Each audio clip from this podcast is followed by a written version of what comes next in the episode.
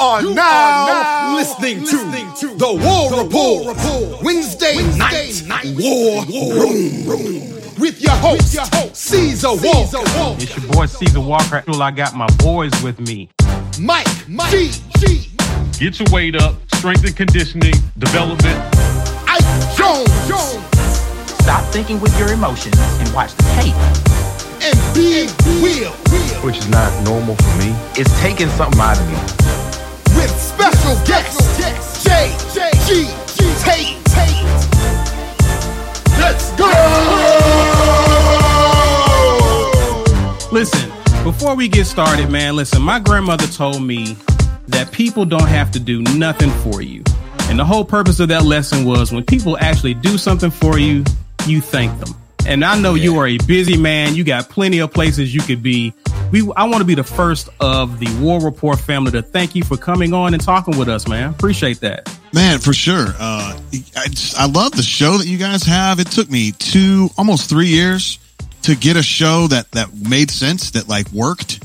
And mm-hmm. you guys show up and you're like ready to go right out of the box, man. Like, oh, so far ahead man. of me, and and I, am just fired up, man. You guys do a good job, and I love the concise way you guys go about it. It's not hokey and stupid. It's smart. Well, like well you know, uh, the War Report was actually birthed out of a random house party and some whiskey. So, like, yeah, there we oh, go. That's how we got started. That's how we got started. So. That's good stuff. Good stuff. Everybody keeps asking what you're drinking tonight. Now we already kind of talked about this off air, but you know, I guess we got that's the thing that you do is you introduce a drink to people or something. Yeah, usually when I'm on my show, I have a, a bourbon of the night. Which last night when we did a show was this Rebel Yell uh, Distillers Collection. I still have it up here in the studio, so uh, might as well keep drinking it. I don't know, it's delicious. It's about thirty bucks at the ABC here in Alabama.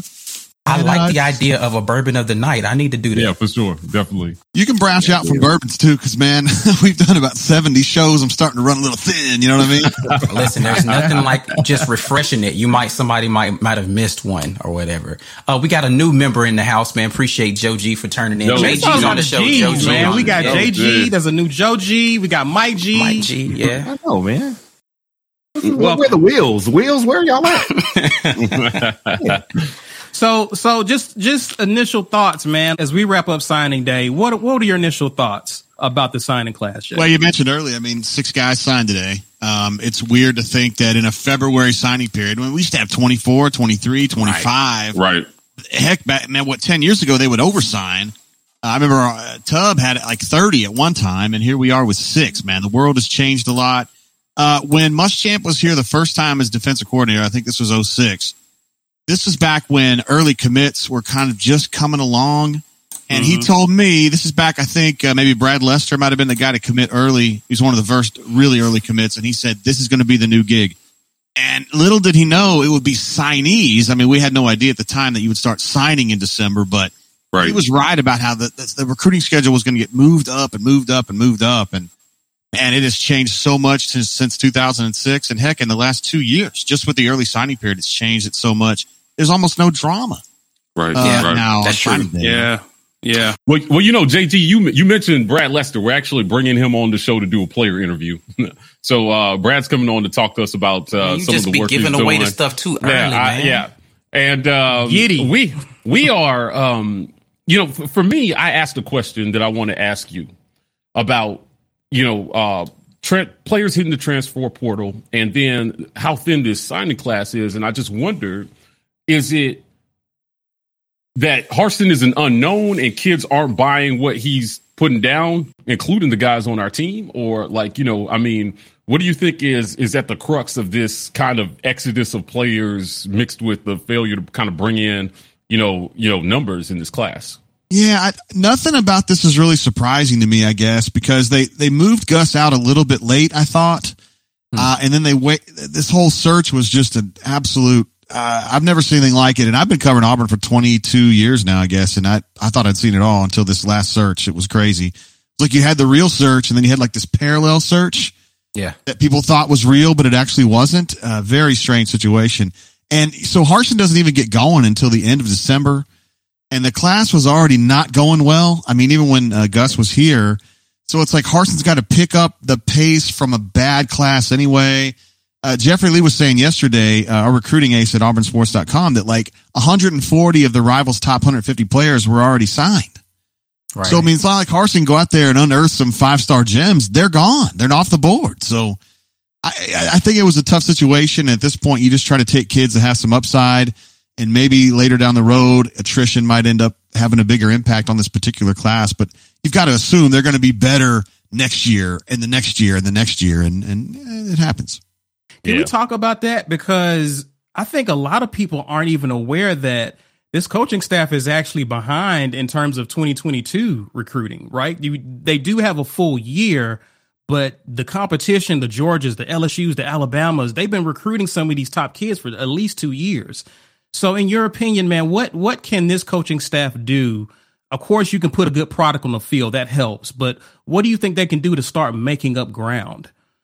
They just got to have those uh, those relationships, man. You got to build them. I mean, Zach Etheridge has got to go out there and do that. Cornelius has got to go out there and do that. Schmedding's got to right. go out there and do that. They got to get in there, and they've got to be somebody that these kids remember and somebody these kids right. trust. I think it's going to be tough because Harsin is just not a known quantity.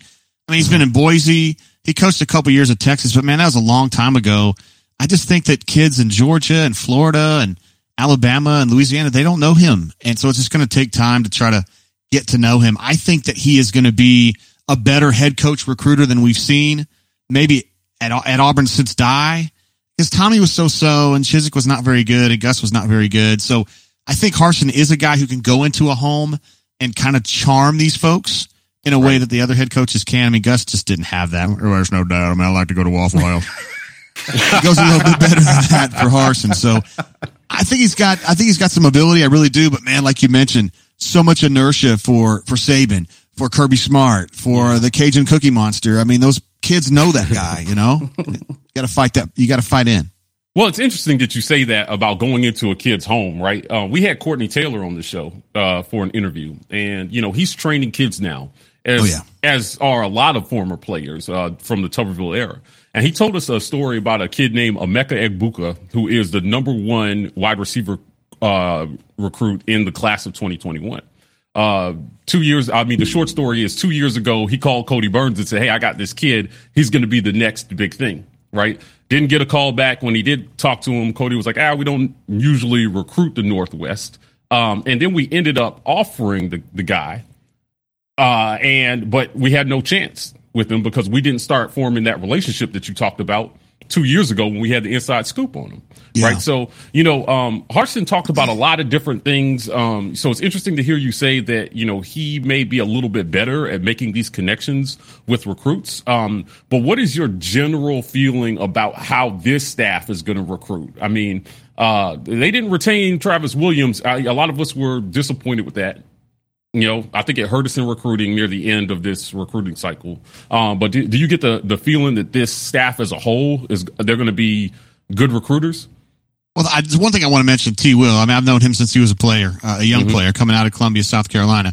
It did hurt him a lot. And Trevin Wallace, who was Trevin like the, Wallace, that's who I was going to the crown yeah. jewel of Kentucky's recruiting class. That's Auburn's guy. I mean, if right, T. Will stays, that's a slam dunk. Auburn's got him straight right. away. So there you go. There's one you lose right there. Um, no, I think the staff can be good. I believe, I really like Zach Etheridge. I've been following him ever since he left Auburn as a player, and it, I just have a very high opinion of him. Uh, the guy that intrigues me the most is probably Cornelius Williams, and I'll tell you why. I think Auburn, the last five to 10 years, has done a very poor job of recruiting the state and mm. Phenix City. Uh, they've lost some kids out of Phenix City that they should yeah, never have lost. That's, that's my hometown. That's my hometown. Yeah, there's really good players there, really good talent. Yeah. And Cornelius is a guy who's from Birmingham, played at Hoover. He recruited the state for Troy for a number of years. I'm hoping that he can go in there and kind of start fighting harder for the kids in this state and not concede everything to Alabama. I just felt mm. like at times, and it really stung me, the Auburn Opelika area.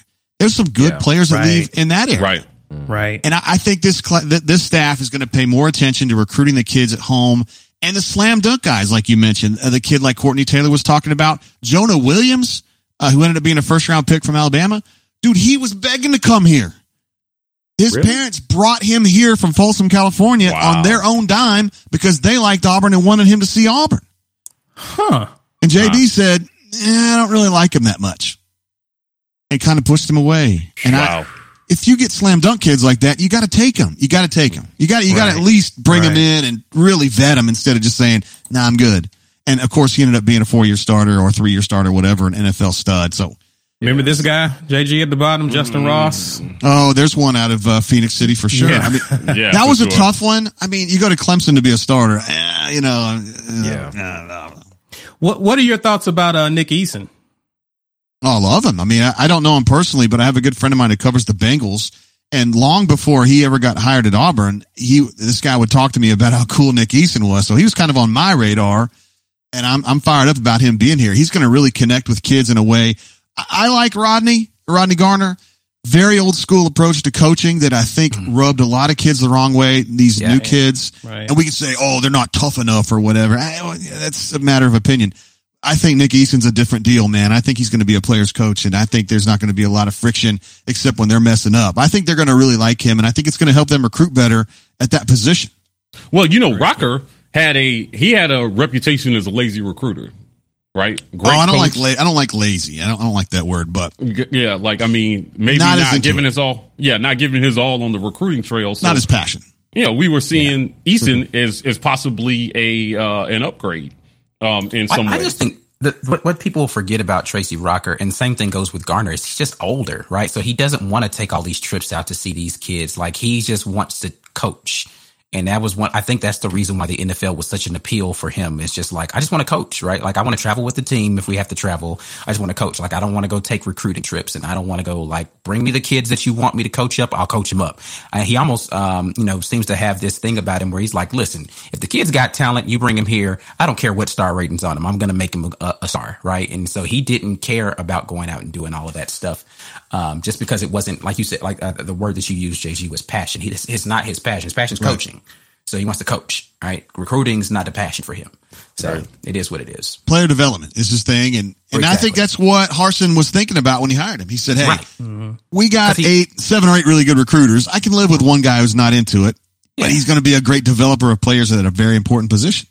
Yeah, and right. I think he sees the same thing in Nick Eason, right? I, I, don't like it's yet to be seen whether Nick Eason he says that he's he's fired up about getting out there, but like yeah, you can be fired up about it until you have to actually go and do it. And it's like, all right, I don't really enjoy this as much as I thought I was going to. Just let me right. go coach kids and get them ready. Played the um, NFL, so, won right. a Super Bowl. Uh, they got two Super Bowl winners now with Kendall Simmons, also a Super Bowl winner with the with the uh, Steelers. So, right. and he's going to be he's retained, so he's going to be working with the offensive line at Auburn. So you got two guys on the line there that have a lot of experience doing that at the highest level. That's it's a big plus.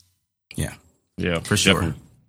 So JG, what what what recruit uh, or which which guy who signed today who stands out the most to you? Which which guy or even, even you, in the early signing period? You don't have to necessarily just right. talk about today, but like just guys that hey, this was a home run. Uh, who are you most excited about? I'm a big believer in Dematrius Davis. Um, yes. Some people are, some people aren't. Let's go. There's a well, lot of things. in my bones. yeah, you liking him, huh? Yeah, I, I felt that in my bones, AJ. He, just, he just doesn't like the alternative. That's what he hates. The alternative. No, no, no, no, no, no. Nah, no. He's he's he's legitimately he's not, he's, excited about Davis. Yeah, yeah, yeah. But I'll, I'll, let JG say his piece, and then I'll go go on. yeah, it doesn't go real deep, but I mean, I think he's an exciting player. He he won a lot, and his uh, affinity for Auburn cannot be questioned. Uh, he had a chance to leave and, and back yeah. out of that commitment, and he yeah, said, "No, man. I'm going to Auburn." Right. I like that thing I feel about Tavares Davis. If I was going to pick somebody, it would be him, just because he, he had every opportunity to go somewhere else. Not Davis. Um, what's his Dawson. name? Dawson. Dawson. Yeah. Uh, he had every opportunity to go somewhere else, and he was just like, "Nah, Auburn's where I want to be," and uh, he, he, he still signed. So, but yeah, mm. uh, go ahead. I'm sorry, I didn't mean to interrupt. No, no problem. I, I think Didi's going to be a. He's got a chance to be, you know, a lot like Malik was, and Malik had just, you know, taken it as seriously as I wish he would have he could have been that guy and been a stud here, but he just didn't take it seriously. And I was glad to see when he went to Liberty and he did take it seriously and he's been a heck of a player. He has said in interviews, I should have taken it more seriously when I was at Auburn. Right. I just, I don't, DD ain't going to have that issue. He's in how, gear, man. How much of that though do you put on the previous coaching staff? Because it seemed like, it seemed like there were some patterns there. And I'll tell you why I'm excited about Dematrius Davis, right? Like this kid, his highlight tape, you know, a lot of people watch highlight tapes and they focus on the end results of the play. I'm mm-hmm. watching the fundamentals. You know, you completed a pass, great. You know, how did you get there? You know, did he set his feet right? Did he have good pocket presence? And his tape is as solid a tape as I've seen in quite some time for a dual threat quarterback. He does almost everything well, and he's he's over seventy percent completion percentage. But when you watch his fundamentals, it's not hard to see why he completes seventy percent of his passes. Now, at the alternative, right, the guy that we do have came in with a fifty-seven percent completion percentage, and when you watch his tape, he does a lot of the same things in in high school uh, that he did in high school in college. And uh, we had we have an interview that that we're dropping uh, with former Gus protege Chris Todd. And we asked him a question. Yeah, we, but it's, it's, we can say it now because it's yeah, the next interview. That's yeah, yeah, right. Yeah, we, we we talked to Chris and we're like, Chris, what do you see? Because he's actually working with kids as well too. And he said, you know, Mike, we don't do a lot with throwing motion. We primarily focus on footwork with a lot of these kids. So in asking, I'm like, well, how can everybody see this, but then he still has all these issues after two years with his footwork? And he just he was stumped. He didn't have an answer. He just looked at me and said, I can't tell you why they didn't fix it. So I mean, what is your what is your general feeling in terms of development, right? Because that's something we beat over our listeners' head on this show, right? Yeah. You know, you can recruit all the stars you want, but if you can't develop a kid, you know, you know, what good is it going to do you? And you're talking specifically about Bo, right? Yeah, yeah. I mean, well, all everybody now. I mean, we got a new coaching staff, so I I think that uh, this is probably one of the best things that could have happened for Bo. I agree with you completely on that. Now, uh, I don't. I didn't think that Gus really at any point developed quarterbacks very well. Um, you can make the argument that Nick. I thought Nick got better, but I knew Nick pretty well, and I just think he had a real thirst for wanting to get better. I, that's yeah, just kind of my Nick, thing. Nick just worked hard. He was a hard yes. worker. He's a hard worker when he's yeah. ready to go. I mean, when he's playing football, he is. Uh, a lot of fun off the field, but uh, yeah, yeah I, I, myself, I, I, expected more from Bo last year. I did. I, I, I think Mike G's with me on that. I mean, and and I thought a long time ago, uh, Noel Mazzone, he was offensive coordinator with Tuberville years ago, ten years ago, no, twenty years ago now. Mm-hmm. Uh, always mm-hmm. said, if a kid feels the rush, I can't fix that. That's something a right. kid can either do or he can't do. And sometimes I started wondering if Bo can process things and, and kind of knock out the rush and not think about it mentally because he started freaking out a little bit this year, right? You know, last year I thought he got better. His first year, his freshman year, he got a little bit better at stepping up in pocket as the season went on. And I thought, okay, here we go. This year, this last year, I don't know, man. He was getting, he was starting to flee a little bit again and he was getting a little anxious back there. And, and we can talk about the footwork and all that. And, and, I didn't think it was perfect either, but it just made me wonder if he can actually process things without worrying about the rush. That's something that would concern me. Yeah, I think uh, I think Bobo is going to be a great guy for him, though.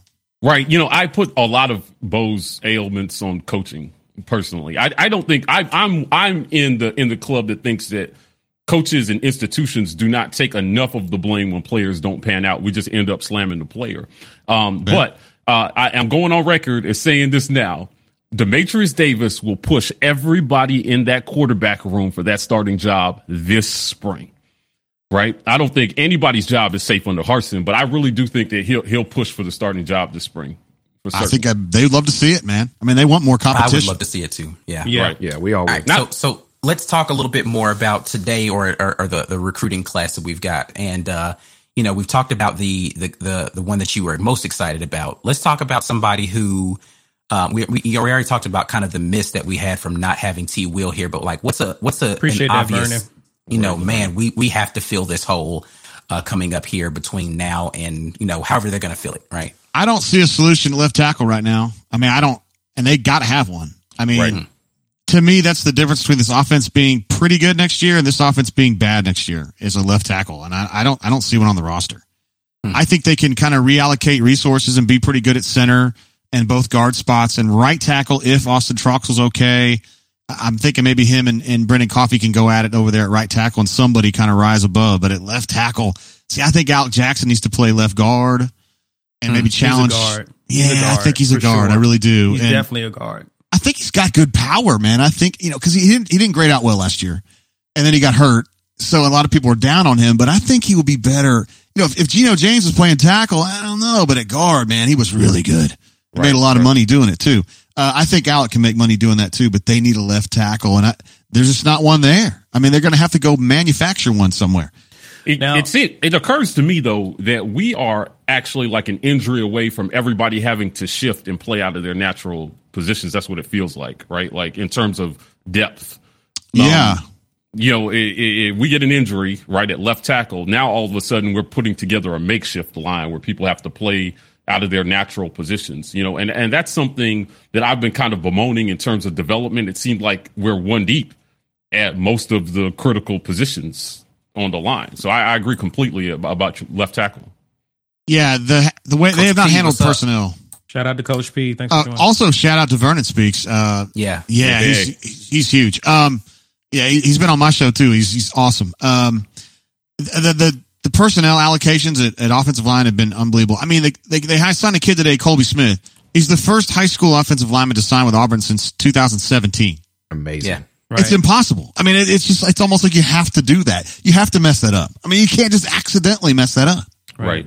Right. Do you, I, d- does he project? Does he project as a right tackle or a left? Do you know where he'll probably? What do you think thinking, he'll probably end up? I was thinking right, but we'll have to see again. That that begs the question: Where's your left tackle coming from? Is he at Lehigh yeah. right now? Is he at UMass right now? I, I don't. I don't know. They're gonna have to find somebody. Well, with that, Jay. So I wanted to jump in here because like you said, we haven't signed a true tackle since 2017. With, high school. With yes, right, right out of high school. Yeah. So with your proximity to the program, you see what's happening. What were the weaknesses? What, what was it, the dynamic that kept Gus's administration from being able to go to a high school and say, listen, we need you.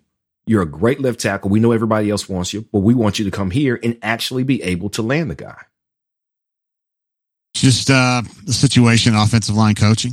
I think that's honestly what it comes down to. I mean, Herb Hand had some very strange assessments, mm. and uh, you know, mm-hmm. JB. I, mean, I like the guy a lot, but you know, proof's in the pudding. Yeah, I mean, I think uh, you know, Friend being down on the plains now is going to be a huge asset huge. to that. Uh, he he evaluates talent better than than a lot of guys, uh, you know, at the offensive line specifically. But uh, I think he's going to be a, a, great. He's already a great recruiter, um, and he's a good developer of talent as well. I'm, yeah, I'm plus recruiter. Looking forward to that. They haven't had a plus recruiter at offensive line since uh, Hugh Nall, maybe. Was it, was it? Oh, Jeff okay. Grimes. Yeah, Jeff, Jeff Grimes. Grimes. He, I was he thinking Jeff Grimes. Yeah, he's good. Mm. Wow, that's a long time ago, man. I mean, yeah. and in yeah. this league, you better have something at offensive line, man, because DD or whoever's going to be, they're not going to thrive with the, this patchwork line business. It's just, right. It's, Right. Well, and, and, that brings me to that just brings me to the position behind the quarterback, behind the O line, running back. Um, mm. As it currently stands, we have three scholarship. Well, yeah, three scholarship running yeah. backs when you count the movement of uh Devin uh, Barrett uh, back to running back position apparently uh, the kid uh, from Mississippi will announce. Um, it's Friday. believed he'll be for for Auburn. Yeah. What are your thoughts on Auburn going into the season with its running back depth? Well, I'm a big Tank fan. I mean, I bet you guys are as well. I, I think oh, yeah, he's a hell of a player. Um, one of the best I've ever seen. I mean, he's he's a Carnell Ronnie level kid in my in my mind. Uh, he's a, he's more like to me he's a better Ronnie almost. I liked Carnell. He, you know, he's kind of a dancer more so. Mm-hmm. Um, and Ronnie was a straight to the point kind of guy, and Tank, Tank definitely brings the pain to the collision. So I love that about him.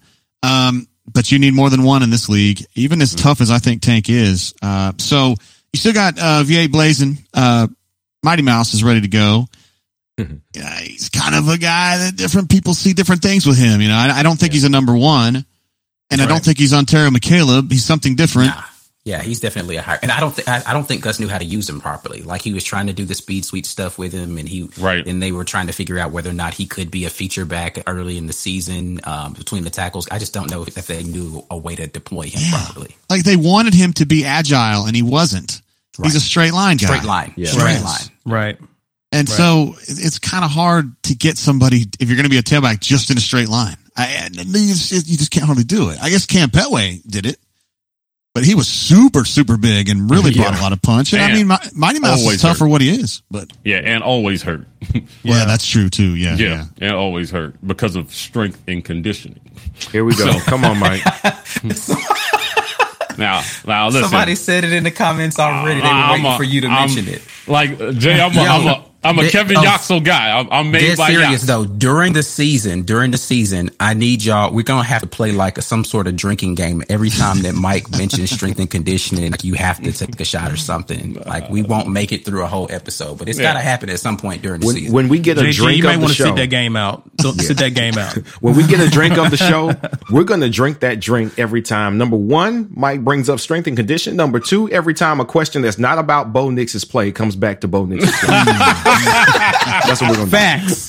Big um, facts. Um, oh my goodness. Listen, I, I, I, I'm excited to see, you know, with all the additions to the, uh, the coaching staff, I'm excited about our strength and conditioning because for these guys that are coming in, you know, their development will, um, will largely depend on their ability to establish a firm foundation in the weight room first right? I think it gets overlooked by a lot of fans. I, I, I, personally, based on the results on the field and the and what seemed like chronic injuries felt like we may have been lacking in that area. Um, but when you get kids like Lee Hunter and Dematrius Davis in, you know, having a competent strength and conditioning coach is is key. You're not going to be able to do a lot with these guys if they can't get their weight up. So like I'm um I uh I, am really excited, especially for the offensive line guys too, man. Yox used to do some interesting things in that weight room with his guys, but he always had everybody prepared, and he produced a lot of first round draft picks.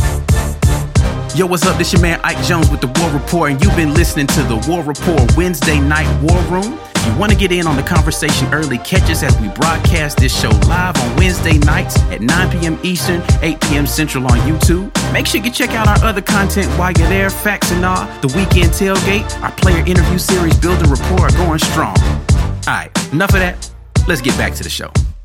You know, so uh, uh, yeah. Anyway, I'll get off my soapbox about it. I just, I just wanted to make sure. I was, like, I was waiting sure. for the question. So the question from that rant would be: Can Bo Nix lift enough weights to get his footwork right? That's, go ahead, and ask him, man. Bo Nix never got hurt. What, do, what does he need more strength and conditioning to do? Hey, yeah, you know. That dude never got hurt. He was a freaking tank, man. Bo man, perfect. His name should be uh, Little Tank Nix. Yeah. I've got the perfect uh, Allen Iverson soundbite for that because he said, "If I get all swole and big and strong, y'all going to give me that MVP award, right?" Like exactly. yeah, it ain't all about strength, man. I, I do yeah. want to say Ryan Russell, the, the, former strength and conditioning coach, is a friend of mine. So I'm gonna, you know, all biases aside, he worked at the behest of the head coach. Hmm. So if the head, co- if if, if right. Ryan says, "Hey man. I think these offensive linemen need to be 30 pounds heavier and bigger here," and if Gus goes, "No, I need them to be able to pull fastest guy," then he, that, he's working for that man. So right. he does what that man tells him to do. I, right. I, I really believe Ryan Russell could have made him mm. bigger. He's just yeah, working I mean, for somebody I mean, he, he, he, he learned on the yacht, so he, he knew his stuff. But right. to your point, he had to do just like anyone on a job. You got to do what your boss tells you to do. Look, I'm a big Yox guy myself. I lost 115 pounds with Yox kind of keeping an eye on me and, and lead me along. So oh, wow. I love Kevin Yoxall, and I'll go to the grave telling uh, saying that how much that guy changed my life. I'm probably alive today because of him. So Oh wow. I love Yox, but I like Ryan Russell too. Again, he's just he's working for somebody, you know. It's weird that you say that because I am almost dead because of Yoxall. I uh I attempted a few of his workouts and uh it didn't go so well for no, me. No, he college, brings it now. He yeah, brings it. definitely. Hey Mitchell, War Eagle. Shout Mitchell. out to Gregory yeah. Lawrence as well. Thanks, thank yeah. you. Thank you. Yo, thank you. So um back to the recruiting class from today are there any like low star recruits like because we sometimes we get fascinated in the star right the star ranking beside somebody's name like somebody who's a three star maybe that you see and you're like okay this guy can be a contributor and i really kind of like what i saw from them I probably Juwan, might surprise us. Juwan Gaston is probably the guy. Now I'm a Montgomery guy. I live in Montgomery. I've been here 20 something years. So when I, when there's a kid coming from Montgomery, I, I got a connection to him. Um, Daniel Thomas, who was playing what graduated a year ago, I think. Right. Uh, playing with the Jags now. Um, similar kid. Uh, although he played at Lee, uh, this young man, uh, Gaston is from Carver, but, mm-hmm. uh, I think he's a guy that can step up, you know, special teams guy for sure maybe he can end up being kind of a Daniel Thomas guy uh, on the back end too. I, I, I, like kids like that who have to fight their way in the defensive backfield. When I was getting started on this beat, a guy named Adley Trone did that. It just seems mm-hmm. like Auburn's a place where you can get a couple kids. Roderick Hoods was another one back in those days. Hood, yeah, came on as a walk on, ended up being a really dang good player. So I feel like that's a good position uh, for people, and he'll be working with Etheridge, who I think a lot of. So and and Mason, of course, too. So I think he'd be the one to watch. Do you think we finally found a punt return specialist or kick return specialist in this kid? Because he, he was tearing it up. Mm, we'll see. We'll see. Okay. Yeah, we'll see on that yeah. one. I don't like big predictions on that one. I, I, don't like Tank being back there. That, that scares no, the hell yeah, out of me, honestly. No. I know what you mean by that. I think yeah. that's. I nah, think. I think. I think, I think we over. have. We've got enough kids that played wide receiver. Um, you know, what's the uh the kid that uh Jar, Jar, Jar, not Jartavius, Jar, Javarius Johnson. Javarius Johnson, thank you. Mm-hmm. Um, that didn't get a lot of playing time that right. you can get back there. Um, I mean, Hal Presley, the young kid that's coming yeah, in. Hal. There's uh, yeah. um, Malcolm uh, that he he set out last year. I can't think of his last name right now. No, his first uh, name's yeah, from Virginia. Um, yeah, Malcolm Johnson. Johnson, thank you, Malcolm Johnson Jr. I think there's enough kids that are in that uh, wide receiver room that I mean, you can't put but four of them on the field at a time. Put one of them back there and let them return. Plus, most of those kids did that in high school anyway. That's the thing that frustrated me the most about Gus is he wanted to reuse some of the same people doing. Like, why did you have Tank returning kickoffs, right? Like you've got a ton of other talented people on your squad. Right. Um, what's the kid that transferred um, that I used to talk about all the time that um, he was from Florida? Oh, I Gosh. can picture. I can't think of his name. He yeah. trans he entered the portal this year too. He just entered the portal, yeah. Um, but I, I, hated the fact that he couldn't return points because I, I felt oh, like he Matthew Hill. Matthew, Matthew Hill, Hill, thank you. Yeah. From uh, outside of Atlanta. Yeah, I, I just got frustrated with yeah. like seeing him as a dynamic athlete, but never seeing him actually get into the game. Why not put him back there well, and return kicks? Like I just don't understand stuff. It's because like Gus didn't trust him. I, I, mean, clearly, but I just don't. He's a dynamic athlete. Let him go out there and make a play for you. You did. You he tried everybody but him. I just didn't get that. Um, but whatever.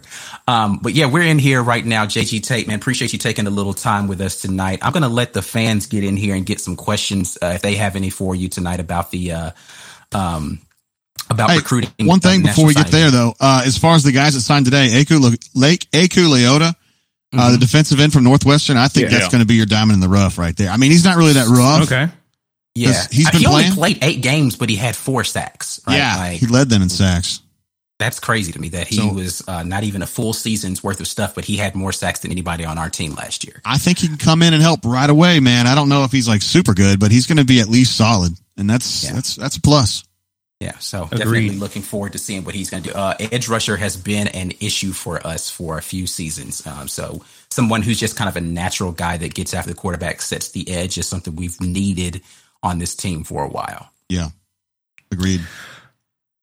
Let's see. Somebody here. saying, uh, someone while, while we're waiting some, on some questions here. Hold someone on, said just, something about what about but what about ends. tight ends? Let, so. let, me let me say this really quickly. Um, if you are still here tuning in with us, thank you so much. Make sure you're smashing the like button for us. Um, subscribing to the channel does a lot of beautiful things for us. It keeps us uh, energized, number one, but number two, it lets us get more opportunities to have great conversations with people about wonderful things involving Auburn. So you guys make sure that you subscribe to the channel.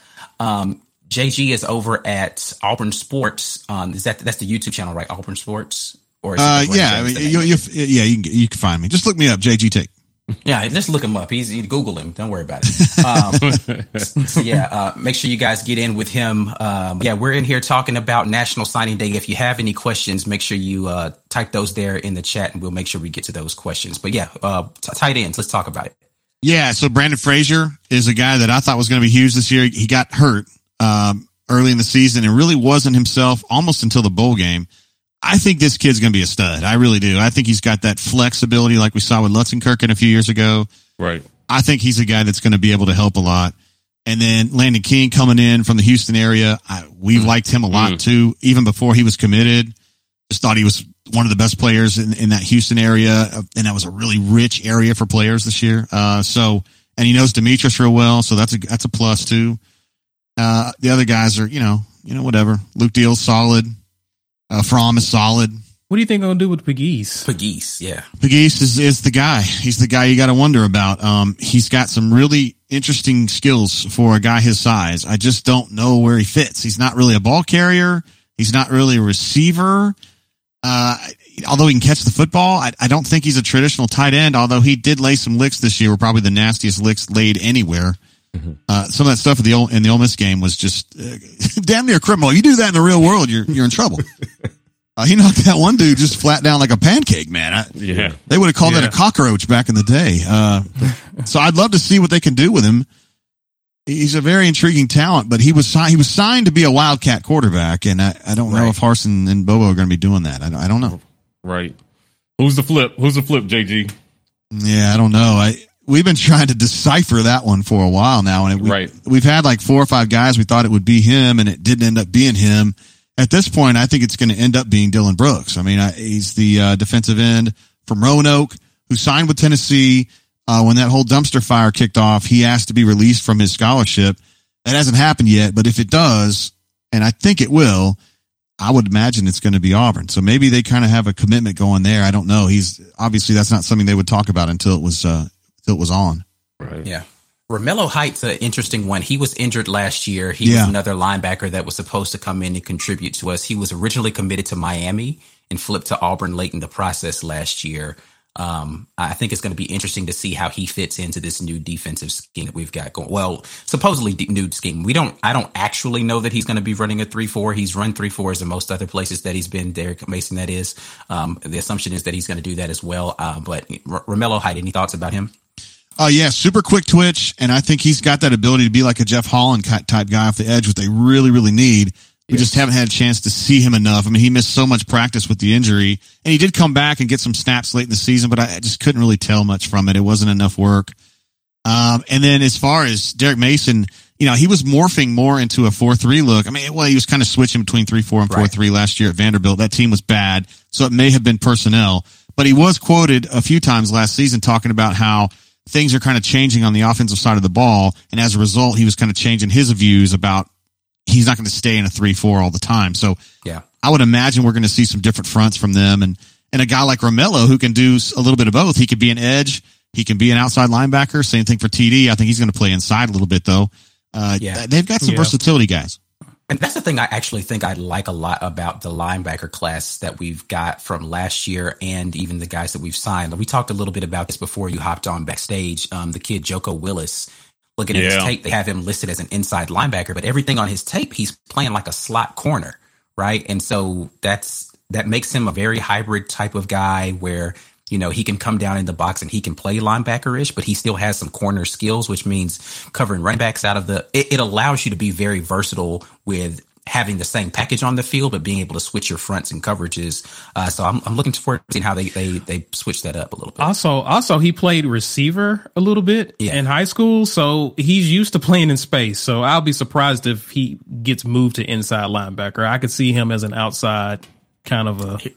And here's another one of those linebackers that we didn't get yeah. to see last year, Wesley Steiner. I don't even know what happened with him last year, really. Um, he, he played some. I mean, he, I don't know, he finished bit, yeah. with like 50 snaps maybe for the season. And right. I think just, he might be the smartest kid on the entire team. Uh, well, he's on a different level. If you have a chance to talk to him or interview him sometime, he is, I mean, he, he chose Auburn over Stanford. Um, and he, mm. he would have gone there as a student, uh, and gladly. So he could have gone to Vanderbilt and played with, uh, um, with Derek Mason before now. Yeah, he could have. Absolutely. Um, yeah, I haven't met one quite that sharp since Ashton, uh, who was like a Rhodes Scholar finalist back in the, back in the day. So uh, anyway, uh, Wesley's awesome. Uh, he's going to be a huge uh, benefit for this team moving forward. He's going to be a great locker room guy. Uh, he's not going to be quite the, the the the lick layer, I guess, that KJ was and that uh, uh, DD was before that. But I think he's going to be a really good player. Um, so don't don't lose faith in him. He was playing. You know, they kind of had a situation. KJ got knocked out uh, Owen and uh, Zakoby were playing a bunch of snaps last year. Right. So he was playing behind somebody that they were going to give 90% of the snaps to. So right. Uh, don't get down I on mean, Wesley, that, man.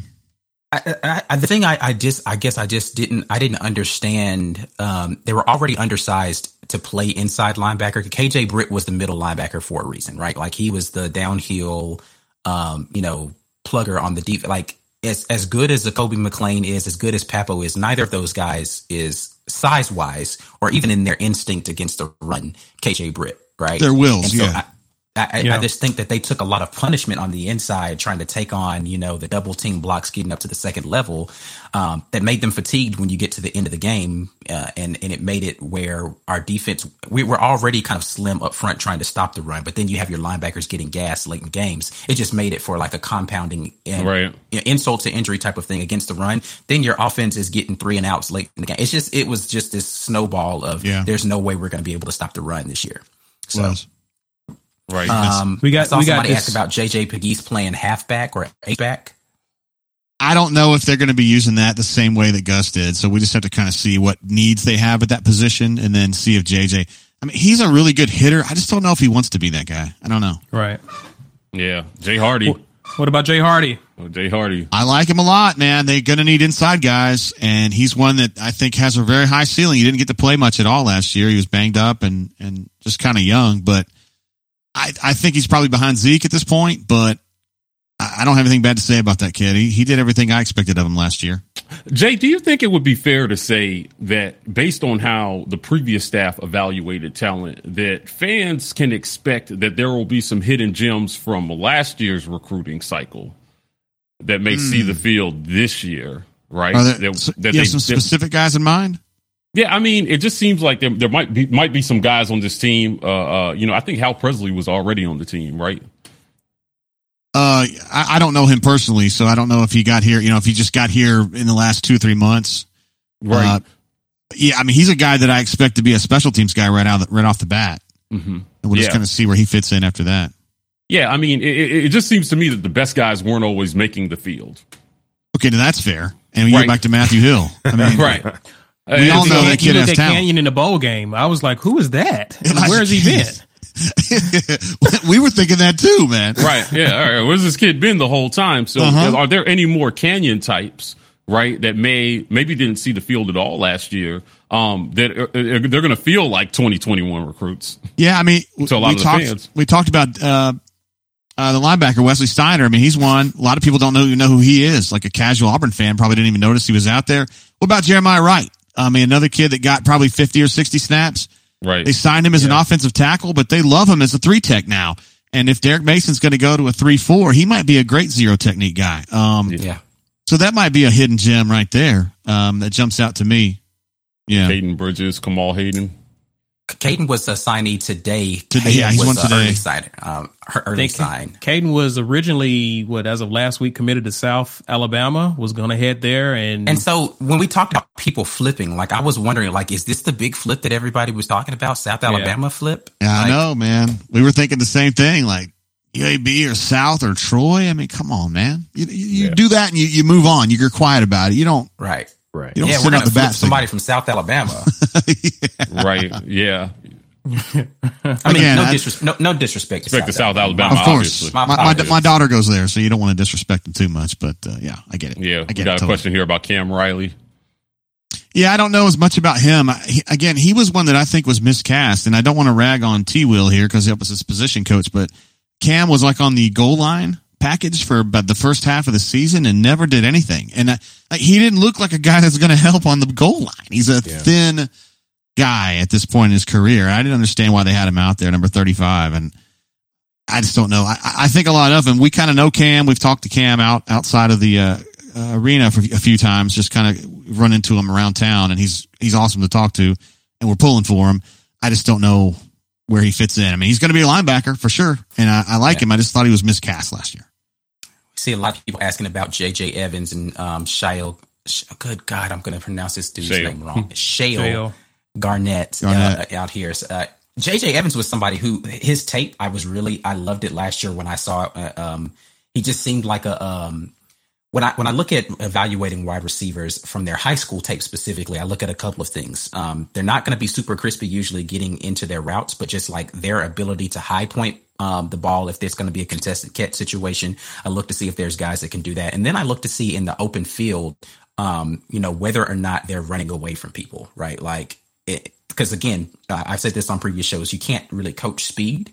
And some people just have game speed, right? Like everybody's not going to be Anthony Schwartz, but some, some people just, you, you, are not going to like Jerry Rice was one of those guys, uh, my favorite uh, player of all time. Jerry Rice was one of those guys who, if you clocked him, he wasn't very fast, but you just didn't see people catch him in the open right. field once he got past you. Mm-hmm. And so I just evaluate wide receivers a little differently. Saying all that to say, when I looked at JJ Evans taped, he didn't necessarily look like he was a burner, but he looked like he was going to be a guy who could get those contest, like Seth Williams type contested 50 50 balls, a big, powerful receiver. We never saw him touch the field. Um, so I just don't know if that's because Seth was their guy for that and they didn't need another one. Kobe Hudson got little plans. I just, I don't know. Um, any thoughts on JJ? I don't really have a strong feeling on JJ one way or another. I mean, I, I think your question or you, you're wondering about what went on with the wideouts. And we talked about Elijah Canyon earlier. Where mm-hmm. was he? I mean, if he was competent, why wasn't he playing early in the season? Right. I don't have a great answer to that. I just I think do. it comes down to Cody. Kodi Burns is what happened to the wideouts. Again, he's working for somebody who, like, yeah. man, I trust this guy. Let's stick with yeah. him. You know. Yeah, I mean, I, I think that uh, wide receiver development has been underwhelming in general. That's know, fair. Last, That's fair. We, we were right, like, we were due we were due for another Gus impersonation. Thank so thanks, dude. Yeah, no right. Yeah, wide wide receiver probably is. Um, the on offense, I think is going to be one of the uh, greatest opportunities for exponential improvement um, in terms of you know route running. Uh, uh, it just seemed like we didn't take advantage of the middle of the field a lot. So I'll be interested to see which guys in this class that they uh, identify as guys who can go over the middle and make a catch. Um, you know, uh, it, it seemed like just a bunch of go routes right? You know, or bubble screens, or or you know, quick outs. I, will say this, and this is from me going back and reevaluating some tape from this year. Um, I do know that I probably did not give enough credit to the the difference in the, the route tree combinations that they were trying to run early in the season. Right. For Auburn this year, I mean, we saw a lot more slants this year. Yeah. Um, uh, some some square in routes that happened um, a little bit this season. The issues for me, I think, were number one, um, the timing was completely off because the offensive line wasn't blocking well early, and so a lot of those routes didn't get a chance to develop. But number two, I don't know that um, Bo was trusting his ability to get to a second read a lot, right? Like he just he he, he just he wasn't composed enough in the pocket to say, okay, this first one's not here let me get to my. He was really a one read and go guy for the vast majority of the season. You saw flashes of it every now and then. I think I talked about it in, in the post game, um, actually, uh, where I saw him go to his second window on a route. Like the route wasn't open at the first window. He, he, he pumped it and then he waited for the second window. You just didn't see that a lot. So right. the route tree did evolve. I just don't know that the offense had enough continuity for us to be able to see that develop down the field, um, later on into the season. So they simplified it. They, they pulled it back and they started trying to go to a more simplistic route tree so that they could have uh, quick hitters. I just don't know that it was very effective. No, that's something that we criticized Gus for the whole way. I just felt like his passing attack got more, he would call it more streamlined. You and I would call it more basic. Mm-hmm. And it was obvious that defenses weren't having a really hard time with it. Yeah, right. right. Bottom line. Right. Uh, we got so we got a question here from Wesley about uh, Kilian Zierer, uh, who's a JUCO left tackle that was he had an ACL injury last year. Uh, he's back to 100% now. I just don't know what they have in him yet. He looks the right. part. He's a big, tall, long dude with long arms. But, you know, can he block anybody? Can he drive anyone's butt into the dirt the way that Braden did? I, I don't know. Uh, Broham is fine as far as I know. I, I, I didn't think his situation was that bad. And then Council, uh, he had to have surgery on his, and I think he's going to be totally fine for spring. I just think that Brandon Council is going to be better off playing center. That's just my feeling about oh, it. Oh, interesting. I didn't know that, that he had a, a potential to play center. Yes, he had. He has played center before, and I think I think he prefers that. I don't know if that's on the record or not. Huh. I think he'd be okay. really good there. Coming from one of our subscribers. Uh, oh, we, we, will actually talk about this Friday in our facts and now. Interestingly enough, but yeah, Mitch, you can go ahead and uh, yeah, give your Mitchell, uh, spiel about Mitchell that. will get it early. yeah, as a member, but uh, yeah, Devin Barrett. He's yeah, actually working with. Um, he's actually Brad working Lester. with Brad Lester. Yeah, with Brad Lester, number one from the day. Mm-hmm. Um, I don't know what to think about Devin Barrett, man. He's kind of been on, uh, you know, on ice for the last three years, in that we thought he was a great athlete coming out of high school. Played for Jerris uh, down in Florida, mm-hmm. and very highly rated. And then like couldn't figure out what position to play him at. He's been playing defensive backfield, and and bless right. the guy's hard. I mean, he's been trying really hard. He goes to work every day, busts his ass. He's just not been able to break through. And people go I hate, I hate it when fans are like, "Oh, well, he hadn't broken through. I guess he sucks." Well, you don't right. know that. yeah, right. You don't know that. Um, yeah, just not seeing the field. Uh, we talked about this on another. Like, just because you haven't seen the kid on the field, like I think people are panicking about the talent. It's like, oh, what are we going to do? It's like we've got a ton of kids you haven't even seen play. How do you know we don't have talent here? Mm. You've never watched them play before, and these were highly recruited kids coming into the school just give it some time. I, and which is why I don't sense the same urgency that some people do about, oh, we've got to sign a bunch of people in this class. We've got a bunch of kids that's never gotten playing time that can fill some of these holes. There are some very particular spots. Again, offensive line depth. The running back room was thin. Um, I didn't like what we have on I, rotationally on the defensive line. I'm not really sure about, but yeah. Uh, but I, what I do know is that skill positions, we got a ton of them. And so if you're worried about our ability to be able to throw the ball, we've got two or three guys who can do that. If you're worried about how we can catch the ball, we've got like eight guys that can do that. Uh, we just need to figure out what we're going to do at the running back position. I mean, we've got our number one, but if he goes down, who's going to step up and do that? Devin Barrett looks like a guy who could possibly contribute there, but again, we don't really know. Don't really know. I don't know what to tell you about him. I know he's an athlete and I know he's been working hard. That's all I can tell you. What about yeah. This question gets asked a lot? Yeah, a lot. People, right. people. I think there's there's a contingent of people who just really believe in Garnett, and um and they want to see him get an opportunity to play quarterback. I don't know if that is um a a a lack of trust in Bo Nix that puts it there, or they've just seen something in his tape that says, "Man, why isn't this guy?" St-? I don't know which one yeah. of those it is. I I don't know how Shea Garnett's going to break through uh, with Bo here, and and we've already talked. Davis. I mean, me and Mike G on liking Dematrius Davis Right. I think he's a dynamic player. I, I, I, just I don't know how Shea Garnett's going to break through there. That's, yeah, you know what? I think the biggest thing is is because the way we evaluate talent is going to change so drastically. Um, what was the name of the kid uh, that um, he was? Uh, I think he was like a tackle or something. But he essentially said uh, one of Parsons' first things he did was reach out to this kid, and he was like, "Yo, I didn't think Auburn wanted me." Because they never uh they never they never reached out to me. Uh, his name is escaping me right now but he came out i read the article on it and he just said you know harsin reached out they're really interested in and you know it just seems to me like the way that they're looking at talent has already changed so drastically that i expect a lot of wide open competitions in the spring here right? So i you know this this kid shale garnett like i you know he he may he may have who knows based on how they were looking at talent right? Uh, uh, if this kid is, has got a legit shot, I, I actually am in the small contingent that believes that Bo's experience is not going to play as big a factor in who starts. Right um, uh, with Harsin, I, I, don't. I don't think I it's mean, a lock I, I can Bo. agree that it's not necessarily his experience that will play a factor in Harsin. I think his experience will play a factor in how quickly he's able to adjust um, to the speed of the game. Like again, for me, the biggest jump is not for, for, for kids coming from high school to college, college to the pros, it's just the speed of the game, right? It's not necessarily the X's and O's. It's just, and, and Bo learned this in his first two seasons. You're not faster than the defensive ends in the SEC. You're faster than the high school kids you could run around, but you're not faster than these guys. You have to figure out a better way to play quarterback besides let me be athletic and, and cause you're not that fast, right? But where we're going to have to see a kid like Dematrius Davis, for instance, who does have the fundamentals and being able to step up in the pocket. Does he have the arm strength to get it there in a hurry? Does he have the anticipation to be able to deliver it to a guy before that window closes because they're closing a lot faster than they did in high school? Those are the things that I think he's going to have to learn. If he can do those things early, then he's going to be a stellar player for us. Right. right? Yeah. I just, the difference. Just, that's that's the difference between, and that's the difference between the kid redshirting and playing right out the gate.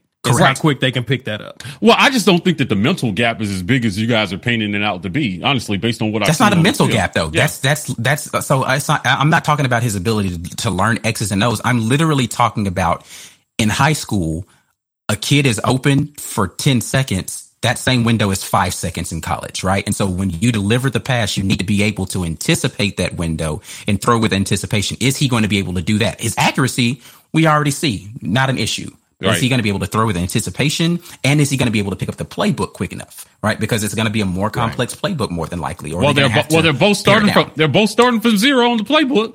I understand that, but what I'm saying is Bo has at least hmm. had an opportunity to learn a new playbook under like he hasn't had to go through that process yet. Him coming in in the spring is going to allow him to do that. I'm just saying if there are six things that he needs to be able to learn, Bo has already learned three of them right? And now whether he do, does those three better or not is, is debatable. I'm just saying that that is going to play to his advantage when it comes into just understanding how to balance out doing school and football. That's a whole different thing the kids have to learn how to do. That's not the same as high school. Um, just your, because you have more freedom the social life. It's different in the COVID environment, but I understand that, that, that there's, there are things Bo Nix has that are an advantage to him. Okay. And I think that that's going to play to. Well, listen, I hear you, Jay. We asked this question on our show. I'm going to ask it to you. Like, what do you? Yeah, think, whatever you talking about. Let me what, get Jay to agree with me. I want to hear that Bo is going to fail. That's what he wants to hear. no, no, that's not what I'm saying. Because I'm rooting for Bo. I am rooting for Bo. But like, what do you think the chances are that Harsin names a starting quarterback at the conclusion of spring practices? Uh, very low. Mm. I just think he's going to want to. He's going to want those kids to fight. It's dude. It's going to be Bo. I mean, barring some cataclysmic failure. I mean, whether I know that we can sit here and talk about some of the things that he's done wrong and that he disappoint he was disappointing last year. He's still a good quarterback, and yeah, I, I, I, I just think Dematrius would benefit from like a redshirt year, or maybe just like you know one year, just kind of waiting around. Bo might end up bouncing next year. I don't know. We'll just have to see. I, I think he's got some of that. I think he's got real ability, and I think Bobo is going to be the kind of guy that can unlock a little bit more out of Bo.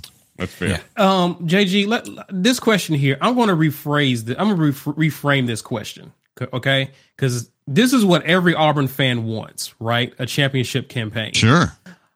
We pride ourselves on being a no sunshine pump zone here. All right. yeah, so, so what? So here's how I'm gonna reframe this question for you. Realistically, what should be Auburn fans' expectation going into this season, or even into spring? I, I think if you win eight or nine games next year, you should feel really good about it. Um, yeah.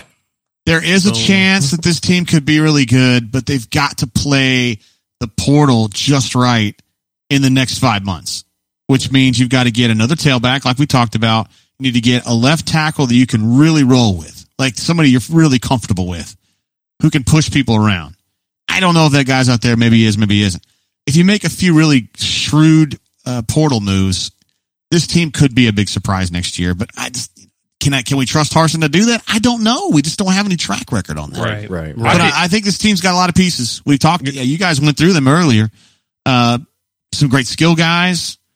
I love the tailback situation. A quarterback's kind of, but I mean, if, if, if, if Bobo can get something better out of Bo, that's going to be a fine position. I like him in the defensive backfield. I like the linebackers.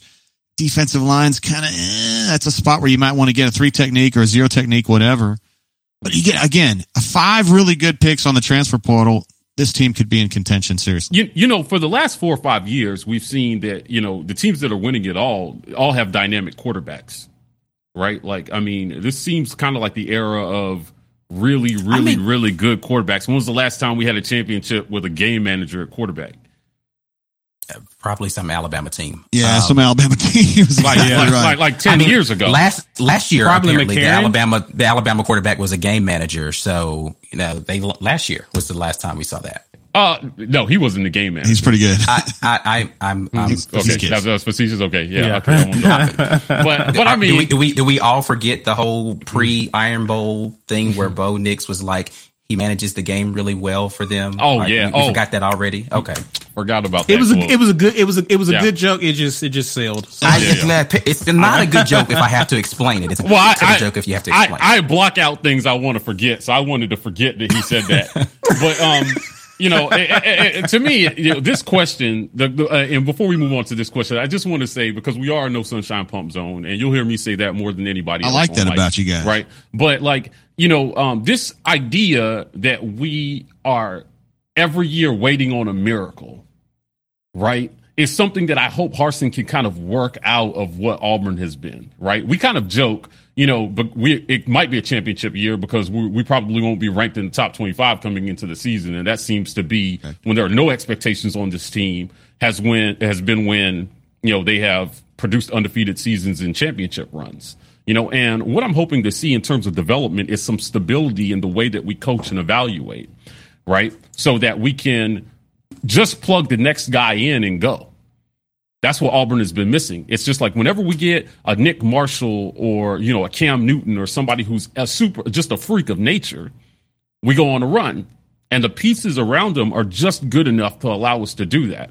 Right. And what I'm hoping is, is, is that, you know, uh, uh, uh, Mac Jones was, I mean, he, I mean, he was the third quarterback in that quarterback room at some point, and Yes. he probably statistically had the best season of all three of them. So I, I, I would just say, you know, like maybe, hopefully, Harsin can establish some depth here, right? And it's not all about this 2021 re- recruiting class. You know, you develop the guys that you have in your room right now. You take the guys that you did get, right? You you get at least two deep at, at most of your important positions. You know, because we've been missing that as well. How we're we're sitting here and we're thinking, listen, I'm not enamored with Bo, but if he goes down, our season is completely done. Right? That's what it's felt like. And I just Yeah. like to feel like if one guy goes down, the season is not lost. Well, know- I- on offense, Right. because I Right. feel like Kevin Steele stacked up his defense pretty well. Sure. That's fair. Yeah. Yeah, yeah. But on offense, you're right. I mean, there were some major. You had the one stud, and then it was like, ah, Even with Tank, Yeah. even with Tank, you even know? with Tank. Yeah, We saw that. I mean, when Tank went down, it was like, I don't know, you know, DJ is okay, and Shivers is, you know, he is what he is, and and Yeah. Yeah. Um, actually, I don't know the answer to this question that's up on the screen now, where we ended up in the recruiting. we got him in after rivals right now. We've got Auburn at 43. Now, I think it's going to go up a little bit when they restructure and stuff. They'll probably end up 30th. But Right. guys, it's not a great class on paper. I mean, everybody they got today was a three star. I mean, and they've got a whole bunch of three stars in this class. So, Right. I've got him at 30 on rivals right now. okay, very good. Yeah. So we jumped up into the top 30. Listen, that's for 16 recruits. That's not that's not as bad considering where we were what last week. Yeah. So it's not great, but my goodness, it was from where we come from. Like Chase, JG I'm, said, I'm, we- I'm in, we- I'm we in the short. process of uh, of trademarking that right now, so it's coming soon. Thank you for listening to the War Report podcast. You can support us by visiting our merchandise store. You can find links to the merchandise store on Facebook and the About section on our YouTube channel. If you would like access to more premium content, visit us on YouTube and click join to become an insider. War Eagle, and now back to more of the show. I, I would just say, you know, uh, you know, the way we've closed out. I mean, we're just over an hour here. Um, you know, so Jay, I've heard you say a few things tonight. It seems like you know you've got a pretty good beat on on you know what's going on with a lot of these kids. Um, you know, uh, based on some of the things that you have said so far tonight, I'm like, okay, like I could have a drink with this guy and talk about football without wanting to punch him in the face. And That's great. right? like I, I, I I would say, you know, what? So we we're, we're waiting on maybe the big flip, right? But are there any major things in left for them really to do in the portal? Hell yeah, man. Uh, There's gonna- a kid from Michigan that I saw that uh, was possibly Uh, Coach uh, P mentioned him. Yeah, Yeah, is this the tailback? He's a Nah, it was defensive end. Okay. I think. Let me try to find that. I, comment. uh, Mike G, I think there's a lot of work left to be done. Honestly, uh, they're going to have what six spots left, five or six, uh, Mm-hmm. going into you know whatever February and moving on. And they're going to have to make some picks out there. They're going to have to really get aggressive. I mean, look, Miami and Florida State have already done their work, and they've Right. shown what you can go out go, go out there and do in the transfer portal. They have racked up, and I wish that Auburn had been able to do that because it's great for business. But right.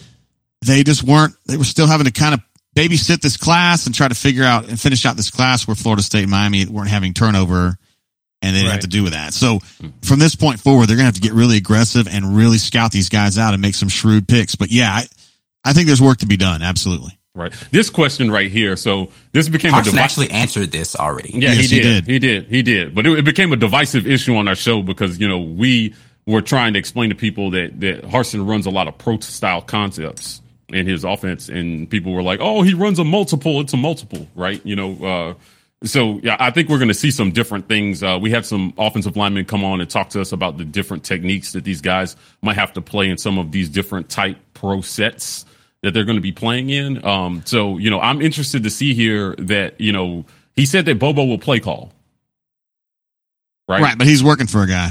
Right. Yeah. Right. Yeah. He said, he said that no Bobo doubt. will play call, but you know that has been a thing for us as fans quite a bit about you know head coach meddling in a lot of what's going on offensively. So I, We'll talk Bobo, about this one on the change uh, on Friday. We're going to talk about this one on the screen as well. So Yeah. you guys tune in to Facts and Now Friday. Uh, just kind of a non sequitur here. Bobo to me is a play caller and he's a quarterback developer or quarterback Yes. coach. I think those are the two things you should expect the most out of him. So when you think about uh, somebody said over here in your chat about he's no Sarkisian. Well, no, he he kind of does something different than Sarkeesian.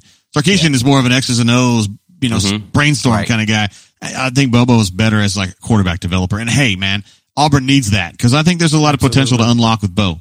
But that's I, that's one of the things I've been saying a lot about Bobo is like uh, you can say what you want to about the numbers that he was able to produce at South Carolina.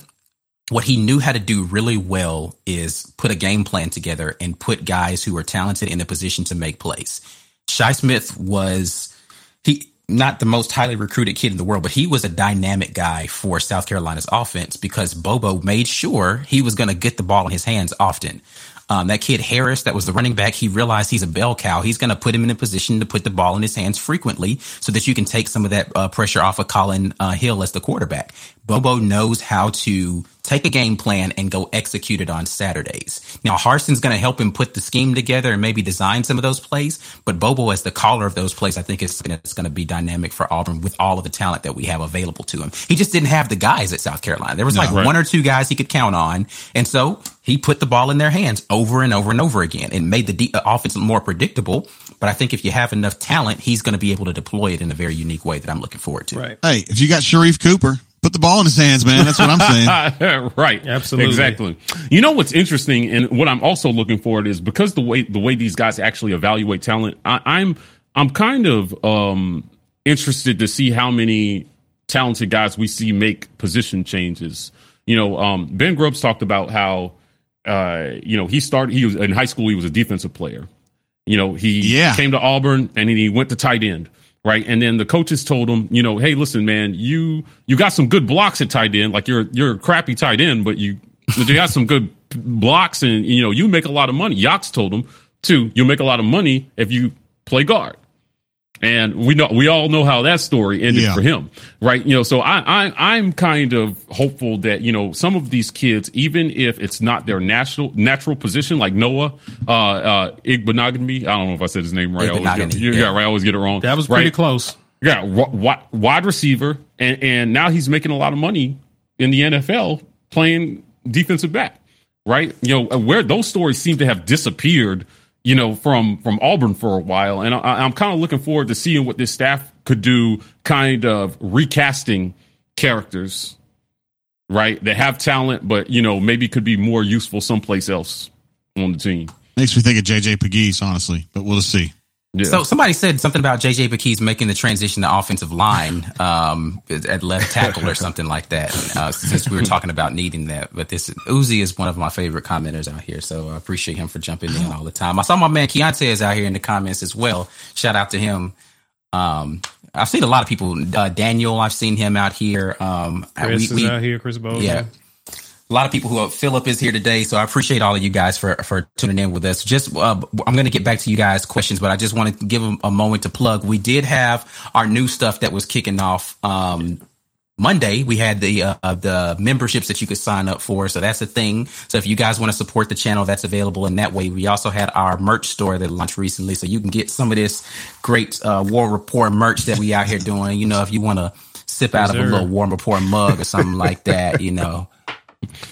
Jay. Look at that merch, man. Nice. yeah, merch. Yeah, listen. We're trying we trying to we're trying to look like a first class operation here, even though we just some guys in our uh, uh, spare bedrooms and stuff out here doing.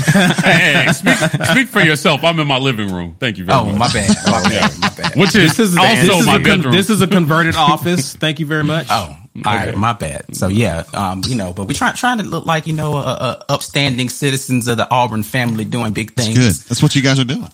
Yeah, I appreciate that very much. But um, I, I have one question, question here. Oh, go ahead, man. No, me, you go okay, so now I'll go back to the comments here. 22 years on the beat, JG. Yes, sir. You've seen recruiting transform over the last 22 years by a lot. Like I, we didn't even have recruiting services 25 years ago. And now we've got people measuring guys' talent to to a number. What has been the biggest change over the last over the entire time you've been covering college football and what has been what do you think is the most detrimental thing that has transpired in college football recruiting? Man you just don't have the relationships we used to have. Um it's just become so corporate almost. I mean these you know 20 years ago you could just call a kid talk to him. i remember there was a quarterback named latrez harrison back in the 90s in uh, in atlanta coming out of atlanta and he ended up going to georgia tech or maryland or somewhere like that but I, I remember like being pretty close to Latrez and, and talking to him a lot. And now it's like they all have people and they've got like some of them actually have a PR person and it's like it's just gotten so big, man. And and that I don't know. It they're still at the end of the day, they're 17 and 18 year old kids and just wonder if they get celebrated a little bit too much. Rodney Garner's talked about how he has to de recruit kids and that it hmm. became a, a bigger hmm. push, a bigger thing for him as time went on. And, and that's something that I've kind of seen too. I don't have to do it, but I can see it coming along like that. That's the biggest change, I think, for me. Mm. Yeah. I, um, somebody, I've seen a couple of comments in here, um, about the strategy that, that used to happen against, uh, you know, Auburn recruiting against Bear, you know, back in the day, and what's going to be the new strategy for Harsin recruiting against Saban. But the, did you guys see the video that they put out where um, a recruit was on a Zoom conference call with Saban? Right. And they, uh, yeah, they, they leaked the video of that. And ba- basically, Saban's whole spiel is, hey, listen, if if if you weren't good enough to play here, then why would I be talking to you right now? Don't let these other guys tell you that. I'm talking to you because you're good enough to play here. And the reason that they're saying that is because they don't feel like they're as good as us. So why would you want to go play there? So it's he's basically allowing the other competition to do his pitch for him. He's like, they've already told you we're better. So you should just come play here. And, you know, I've put more kids in the NFL at linebacker than I've lost games in my career. So People ask me all yeah. the time, like, don't you think Alabama has to cheat a lot to get their players? And I think Alabama has to cheat less than most, I think, at this point, because yeah, the kids, it's point, about it's numbers. What, right. Yeah. Why, why do I have to rolling. cheat? We win all the time. Uh-huh. Well, you, well, you know, it's it's a common argument amongst the fan base about whether he can Saban can plug and play coaches because the talent, you know, just kind of runs itself. And I and I argue against that vehemently. Like I'm just like, no, actually they have a system that's proven to develop he is the common denominator and all that, right? So coaches come in and just like you said, JG, I mean, you all these guys are working from for somebody, right? And I don't think that that can be overlooked. So these guys come in and they've proven that they can recruit and develop. So that's your biggest pitch to any recruit. If you come a five star, you leave Alabama a first round draft pick. If you come a four star, you probably still leave a first round draft pick. You know, if you come a three star, you know, you may still leave a first round draft pick. That's yeah. how well they're doing it. And I, I, don't know what better sell you have to recruits than, right. you know, we will, we, we can help you reach your, we're, your we're basically potential. a pipeline to the NFL. You yeah. come here, you have a chance to go pro. And if you want to go pro, then you can go to some other guy and hope for it, or you can mm-hmm. come here and, and guarantee yourself if you play your lights out, you're going to do it. Right. Right. That's like the thing. What, who was that? Which, which one of the guys we were talking to? I think it was, um, CT we were talking to, Courtney Taylor was saying that, you know, uh, if you're on a team that doesn't win any games, absolutely. Then yeah. Yeah. It's, it's a lot hard. like people are going to dissect your game because it's just like, okay, well, why couldn't you get them over the hump in any of those games mm. if you're such a great player?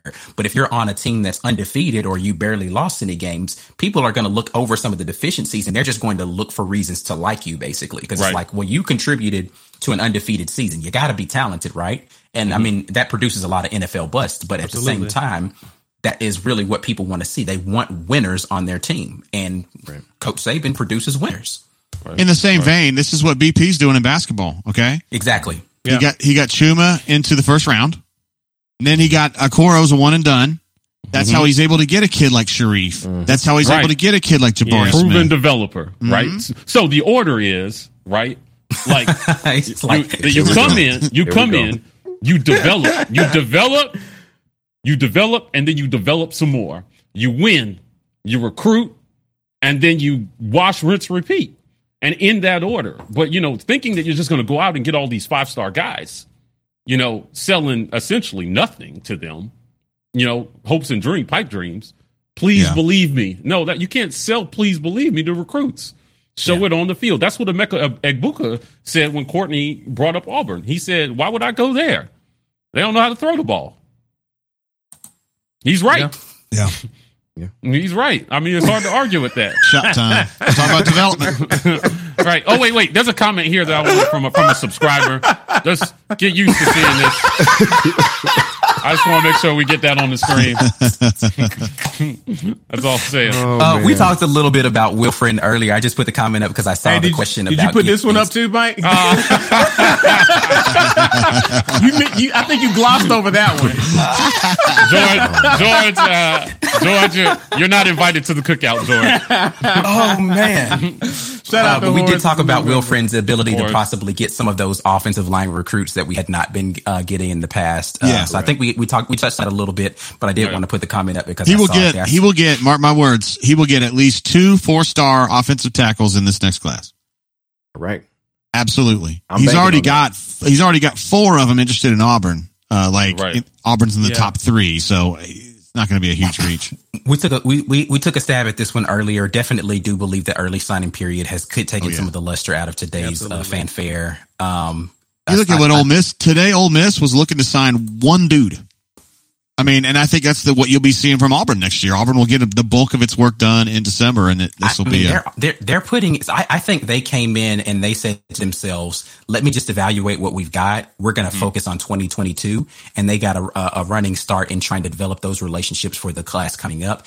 Um, people say that they're calling this season a wash. I don't believe it's necessarily a wash. I do believe that the coaching staff thinks that we have enough talent to be able to do something significant here. And no, I cannot imagine Gus talking to a PR person. Um, well, there's no doubt. Yeah, I talked to Christy. No, Christy handles that for me. Listen, listen. You you was on the presser with uh, Harsin today, and he talked about development. One of the things that impressed me, JG, was that he talked about development with coaches. Like, talk about like he he's mm-hmm. trying to do he's trying to do what Saban is doing across the state in terms of not only developing players but coaches. How important do you think that is towards getting the machine going at Auburn? That's part of it too, man. I mean, yeah. we talk about, hey, we can get you the NFL. We've got five guys that have million dollar contracts in the NFL now. That's a big part of it. But another part of it is look at these coaches that have worked here. They've now they're now coordinators in the NFL, position coaches in the NFL. You've got friendly faces. They're going to see you in the draft after the draft that's right. something else that Alabama can push too. And and I mean, you need to learn from Alabama. You don't have to sit there and be in awe of them or be scared of them, but you got to see how they put it together. That's a big right. part of it too. So I think right. that's part of what Harsin's talking about. Listen, man, the bottom line is, and I know I'm going to have to make everybody take a shot on here. Mike G's going to owe me, but it's it is about development, man, and it's not just players; it's coaches too. Yeah.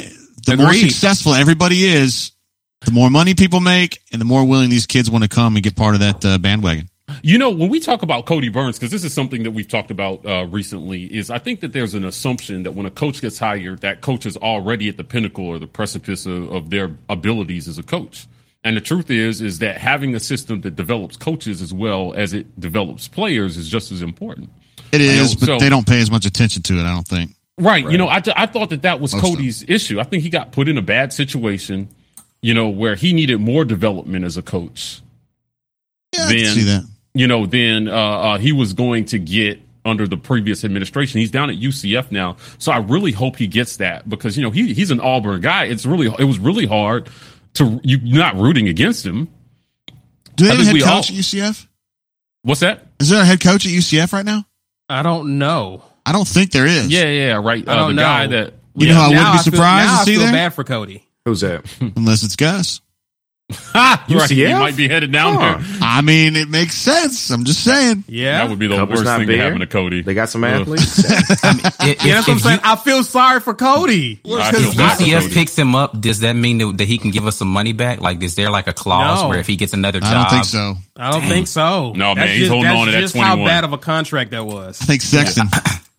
All right. We, we, we are, we are, cl- we actually, we're overtime. I'm, I'm going to sneak one more, two, maybe two more questions in here. Run pass balance uh, for the season uh, coming up under the new regime. What are you guys feeling?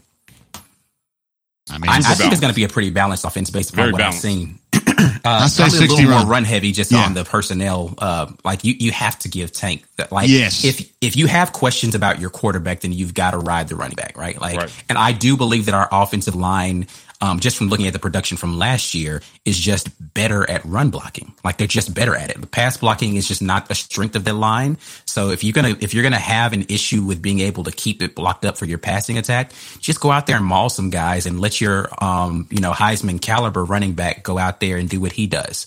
Uh, so I think I'm I'm looking forward to seeing that next season. So I, I, if I were to guess, I'd say we're probably 55, 45, 60, 40 um, run to pass. Yeah, like um, next season. 60, 40. I'll go with that. Yeah, yeah. for sure. Uh, question here, Caesar put up, I guess. Uh, what does JG think about the quarterback commit for 2022? That is uh, Holden G. I don't know yeah. how, to, how to pronounce his last name. Mm-hmm. Uh, I think a lot of him. Uh, he's a three star right now, but we haven't really gotten serious at rivals about the 22 kids just yet. I think he'll be a four star guy. Uh, got a lot of arm talent. Not a great runner necessarily, but you don't have to be. Um, I think he's going to be a good one, and I think they got in early on uh, kind of like a Jared Harper situation where Auburn picked up Jared Harper when he was a low three star right. uh, in basketball years ago when he was just some dude at Pebblebrook and uh, ended right. up being a real stud. Uh, I think that that's uh, where this Holden G kid uh, kind of fits in. Sure. He'll be on the ascension. Awesome. All right. Well, we are definitely over time. Does anybody else have any other questions for Jay before we let him get out of here and uh, get on with our nights? No, sir. Thank you for joining us. Yeah, thank you very much. That's a pleasure here. I mean, I, I, appreciate you guys taking the time to uh, actually to invite me first of all, and just let me speak my mind. Appreciate it. Yeah, Hopefully, this is the first back. of many. Yeah, always I'm here, man. I'm here for you. Sure. Cool. All right. Well, uh, we are about to get out of here. Uh, before we leave, of course, we already talked about this earlier. You all can, if you want to, you can support us by uh, getting a hold of one of these YouTube memberships. We've got two levels. Uh, we've got some new stuff that's going to be dropping out there for you uh, coming up again on Friday. We've got the next facts or not. But if you go ahead and sign up tonight, we'll, you'll get, get a chance to see that a little early. We've got the interview coming up with uh, who is it that we got Monday, Mike? Chris Todd. Chris Todd. Chris, Todd is dropping Monday. If you sign up early, you can get the Chris Todd interview a little early. So uh, that's going to be coming out here for you guys really soon. Of course, you can support us by going to the GoFundMe. You know, saying you could just go over there and just give us money. You know, just decide you want to throw money in our direction. We'll take it. No lamp dances will be uh, provided. Um, and then, of course, you can support us by getting some of this uh, merch that we have in this here merch store. Um, in, in case I haven't made it abundantly clear, the hat that I am wearing tonight, the blue cap with the white lettering, that is something I just just did for myself. The ones that are on the store are the blue and the orange. We may do something later with the blue and the white, but hey, it's just for me for right now. Anyway, uh, that's all we got. Uh, Caesar, what's up, man? Guys, continue to comment even afterwards. Uh, you know how we do. We we build community. We're going to respond to the comments even afterwards, guys. So whatever you didn't get to say live, say it afterwards. We will respond and, and chop it up with you. And that's that. Uh, signing off guys, you can follow us, like and subscribe, of course, to the uh, to to us on YouTube. Uh, also, you can follow us at the War Report on Twitter and Instagram, and also we're at TW Report at TikTok. This is Caesar Walker signing off with the fellas and JG Tate, and as always, War Eagle. War Eagle. War Eagle. War Eagle.